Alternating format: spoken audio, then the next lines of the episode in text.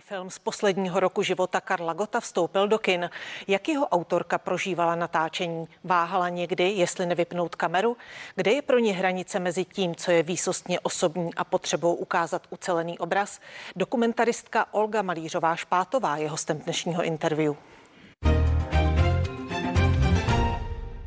Dobrý den, díky, že jste přišla. Dobrý den. Vy jste vlastně strávila poslední rok života Karla Gota právě s ním natáčením eh, dokumentu. Eh, než si o tom začneme povídat, eh, tak já poprosím režii o ukázku. Začíná to v roce 61. God Karel. Naprosto špatná pracovní morálka. A měl jste dvojku schování a čtyřku spíle. Ty jsi tu konzervatoř nedodělal, je tak? Kdo ti to říkal, tuhle zprávu? Páně a paní, Já jsem prostě městský člověk. Já když si vzpomenu na všechny ty naše faninky, no, tak já bych samozřejmě na ně neměl nervy, tak jako ty. Zachraň ho, Lucko, prosím tě, zachraň ho. Prosím vás, do široka pojďte, nemůžete všichni stát vedle mistra. Tak, dobrý. A jsi sladěnej s ponožkama? Ano, Černý ponožky, ne? takhle chodil Michael Jackson. Ten chodil s bílejma. Karle. Zuby, ale rockeři se moc nesměli. Jak říkali lidi, zpívá dobře, ale vidět ho nemusím. Řekněte mi, kdo to byl a já mu rozbiju držku. Ty, když jsi zpíval, tak jsem tobě zíral jako ke královně prostě jazzu. Já tobě nemám nikdy nic za zlý, pamatuj si, nikdy.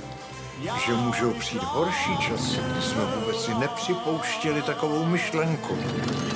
Hlavně až se otevřou dveře nefňukam. Ale zdá se, že pacienti, kteří dostávají třeba tenhle ten lék, tak mají lepší kvalitu života. Děkuju. Vždyť víš, srdce nehasnou. To je šarlotka. Ale může se stát. Přál bych si co nejdéle být u toho, když budu něco platný. Já ho mám ráda od jak živa, veď? Jediná S brýlema to vypadá, že jich ještě víc. Víte, jak chodíme po té chodbě, vždycky řeknu, jsou tu lidi a vy uděláte a jde go.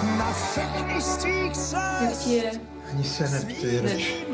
Ale až tam vejdu, tak ten kašel ustane. Kdy se ví, co Bůh chystá.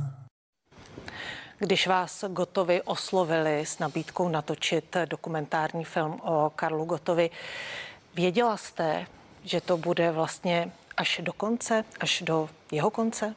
To jsem nevěděla, to nevěděl nikdo, nevěděl to ani pán Bůh, nebo ten jediný možná to věděl, ale v tu dobu, kdy jsem byla oslovena, tak byl Karel po nemoci a já jsem vlastně začala točit s, člověk, s člověkem, který vlastně byl eh, plný vděku za to, že překonal tu první nemoc a vrhl se znovu do práce a začal nahrávat, natáčet, psát knihu, koncertovat, takže ten film měl být takový jenom, bych řekla, nakopávací, celoživotní film, ale velice jako nadějeplný.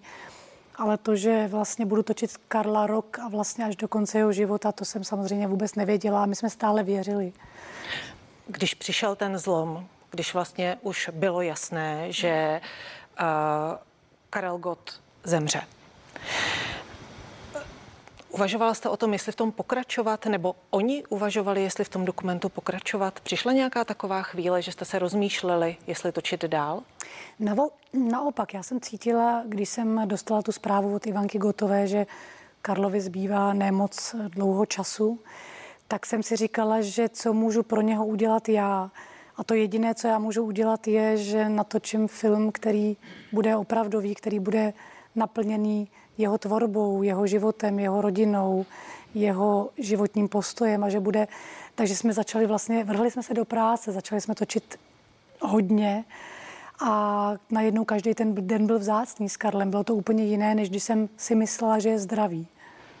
V čem jiné pro vás? Tak je, je to to Karlovo heslo, které vlastně říká ve filmu své dceři Charlotce Carpe diem, latinsky užívej dne. A já jsem si vážila každého dne, protože jsem věděla, co to pro Karla bylo za obrovský výdej energie přijít na to natáčení. Ale zároveň, když už jsme potom natáčeli, tak jsem zase si říkala, že vidím, že je to pro něho lék, že on musí tvořit, on musí pracovat. On nahrál písničku Jdi za štěstím pár měsíců před koncem života, on napsal knihu, on do poslední chvilky pracoval. Ještě vlastně v nemocnici si pamatuju, že jsem natáčela, jak podepisuje fanouškům autogramové karty a dělá svoji knihu, takže to je podle mě největší lék, když máte někoho rád, a to Karel měl, a když můžete tvořit a pracovat. Vy jste s ním natáčela vlastně krátký čas před tím, než zemřel. Věděla jste, že třeba je to poslední natáčení? Stihla jste se s ním rozloučit? Dalo by se říct. Tak eh, my jsme s mým mužem takový, že věříme stále, i když víme, že ty zprávy nejsou dobré, tak stále jsme věřili. Stále. Ještě dlouho. Ještě můj muž říkal, ještě Karel bude ještě na premiéře, Karel to ještě uvidí, protože opravdu to tak vypadalo. Já vím, že doma to bylo velice těžké a velice bolavé pro celou rodinu, ale vlastně na tom natáčení Karel stále působil, že je bojovník, on nás uklidňoval tím, jak se choval. On vlastně nás všechny držel a to považuji za velké hrdinství. A takže ale máte pravdu, že vlastně asi poslední čtyři natáčení, to už bylo asi od července nebo od toho léta, kde se to tak zlomilo, tak jsme se průběžně s Karlem loučili. Já si pamatuju několikrát, že jsem za Karlem šla, že jsme se objali. A vždycky ještě přišel ten další den a ještě další den. A naposledy jsem ho viděla 14 dní před koncem jeho života. Eh, vy jste mluvila v rozhovorech o tom, že byl smířený eh, se smrtí. Eh, kdy to přišlo, to smíření? Viděla jste při tom natáčení ten obrat? Protože jste vlastně začali natáčet, jak jste říkala, ve chvíli, kdy to vypadalo všechno nadějně, pak se to zlomilo. A kdy přišlo to smíření s tím, že se blíží konec? Tak já si pamatuju, že jsme natáčeli v létě, kdy už Karel ani nedoufal, že by tady ještě mohl být.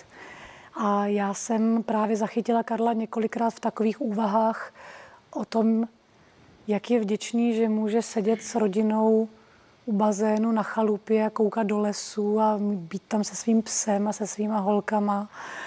A pamatuju si, že se Karel ještě scházel se svými přáteli, že si hodně s nima telefonoval, že se ještě viděl také díky filmu nejenom s lidmi, jako byl Ladislav Štajdl, jeho životní přítel a kapelník, Jiří Suchý, Marta Kubišová. Pamatuju si, že za ním chodil jeho profesor Marek Trněný a četl mu z Bible, takže on opravdu, podle mě, to jeho odcházení, teďka to říkám jako mladý člověk, zdravý, naštěstí, ťukám to, a že, že takové odcházení by se asi přál každý, že opravdu se Karel mohl se vším vyrovnat, a i možná díky filmu, protože jsme otevírali i, i témata, která pro něho nebyla jednoduchá. Hmm. Když mluvíme o tom smíření, vy jste říkala, že eh, jeho lékař, eh, profesor Trněný, mu předčítal z Bible. Pomáhala mu i nějaká víra právě v tom smíření. Mluvili jste o tom? Mluvili jsme o tom, já si pamatuju, jak jsem už, už jako nejenom kvůli tomu jménu, jsem stále vlastně to téma připomínala a Karel, já myslím, že on byl věřící člověk, protože on se i tak choval, on nikdy o tom nemluvil. Vlastně v tom filmu jsou ale místa, kde pochopíte, že měl v sobě víru, že eh, k tomu tématu neměl daleko a on věřil v osud. On věřil v to, že všechno, co se děje, není náhoda. Ale zároveň, že musíte jít vstříc tomu osudu, že proto musíte hodně udělat. A to on udělal, ten jeho život opravdu byl naplněný, on opravdu to carpe diem žil už od svého e, klukovství. Takže e, bych řekla, tohle to byla jeho taková víra a já to cítím u svého života velmi podobně. Řešili jste spolu, právě chtěl mluvit o smrti? Řešili jste to spolu, rozebírali jste to třeba i v rozhovorech eh, mimo kameru? Tak eh, já si pamatuju, jak jsem se v prosinci pár měsíců, no dva měsíce potom, co jsme se dozvěděli, že je nemocný, tak eh, jsem se dostala se svým zvukařem s kamerou vlastně do nemocnice a takovou, já nechci říkat náhodu, ale vlastně najednou jsem natočila scénu, kdy se Karel dozvídá vlastně tu diagnózu a pamatuju si, že jsem si říkala v duchu, můžu to ještě natáčet, můžu ještě ho pozorovat u toho, jak jak vlastně se směřuje, nebo jak se dozvídá, že už toho nelze příliš udělat pro to, aby tady byl. A Ivanka tam pláče a vlastně Ivanka říká, že to doma řekli i dětem, takže to pro mě bylo velmi bolavé.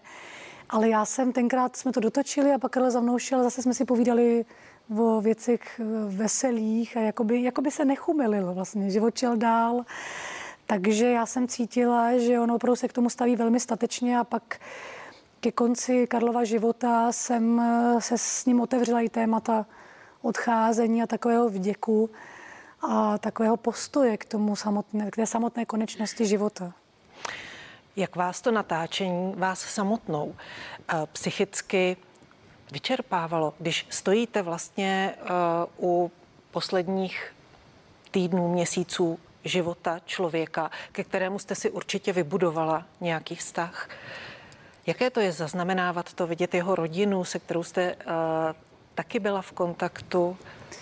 Tak já si vždycky říkám, že ten film ta kamera, ten film, to, že natáčím, tak mi dává odvahu. Protože vlastně vím, že to tady můžu předat lidem. A dnes vidím už týden po tom, co film je v distribuci, že píše spoustu lidí, kteří sami prožívají nemoc nebo kteří jsou na začátku své umělecké dráhy a vlastně Karel tím svým postojem je obrovsky inspiruje, dává jim naději a sílu.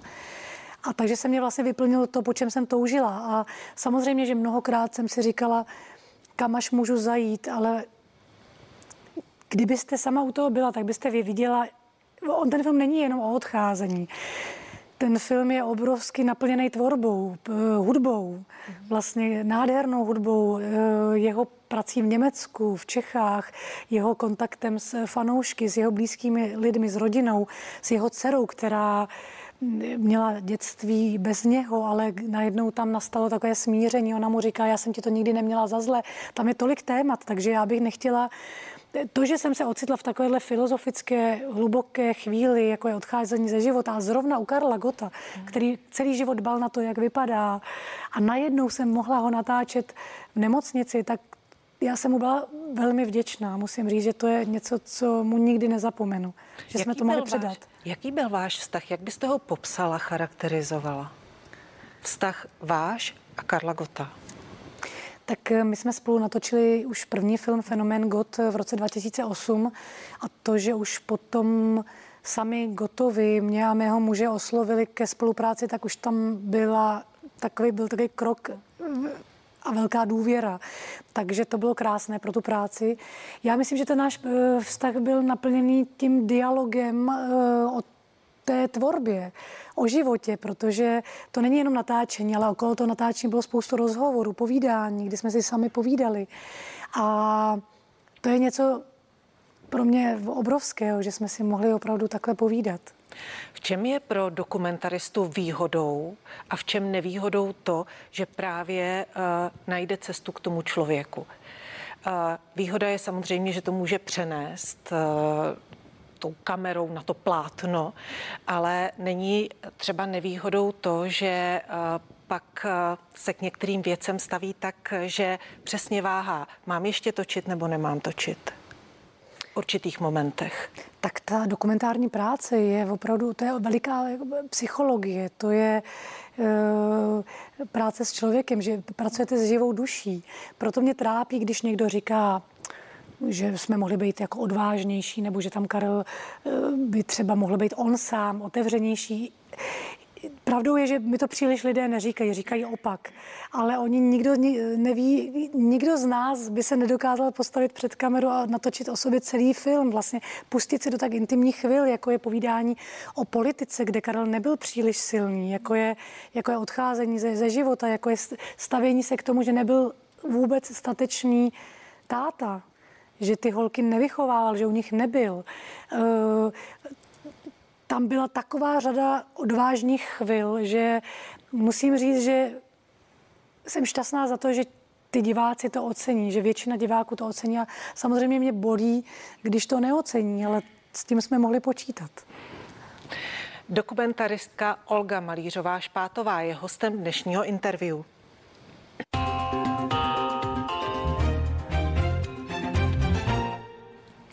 Kde je pro vás ta hranice mezi tím, co je osobní, výsostně osobní a mezi tím, eh, že chcete ukázat prostě eh, celou tu skutečnost? Tak eh, je to jako když vaříte, tam taky zvažujete, kolik tam dáte, jakých ingrediencí, takže to je stejné s filmem. Můžete tam rozibírat na velké ploše, jak je Karel slabý, jakýkoliv hrdina mého filmu. Já to takhle mám úplně u všech filmů. A nebo můžete opravdu to ukázat citlivě a takže tomu člověku neublížíte a zároveň jste pravdiví. A pro mě je velmi důležitá ta morálka, to, jak eh, se stavím k tomu člověku, to, že to dělám ráda, že ho mám ráda, ale opět, říkala jsem Karlovi hned na začátku, Karle, my musíme otevřít témata, která jsme tenkrát neotevřeli. Mně bylo 23 let, když jsem točila ten první film a, a mnohé věci jsem se obávala otevírat, ale to nevadí, ten film... Teď má... už jste se neobávala otevírat. Teď jsem věděla, že to je jediná moje no. jako povinnost a zodpovědnost, jediná, ale zároveň samozřejmě... Je, si tak vážím, že každý člověk, kterého točím, do toho jde, že já nechci nikomu ublížit. To je úplná, úplná zásada moje. A za, za, zároveň vlastně sedíme 100 dní ve střižně se svou stříhačkou Šárkou Sklenářovou a to je jenom práce psychologická, jenom vyvažování, aby to bylo pravdivé a zároveň, aby stále člověk pracoval s krásou toho člověka, ale i s těmi jeho slabšími místy. Jak vám v tomhle pomáhala třeba Ivana Gotová? Právě v tom vyvažování Ona mi pomáhala nesmírně už v tom, že od začátku, kdy, když ona nechtěla být před kamerou už před těmi deseti lety, tam jsem jí tenkrát točila málo a byla jsem za to vděčná, že jsem jí zachytila, mm. tak tentokrát opravdu věděla, že je jeho smyslem života Karlovým a že před tou kamerou bude. A také je to daný tím, že jsme si vybudovali přátelství v průběhu našeho natáčení.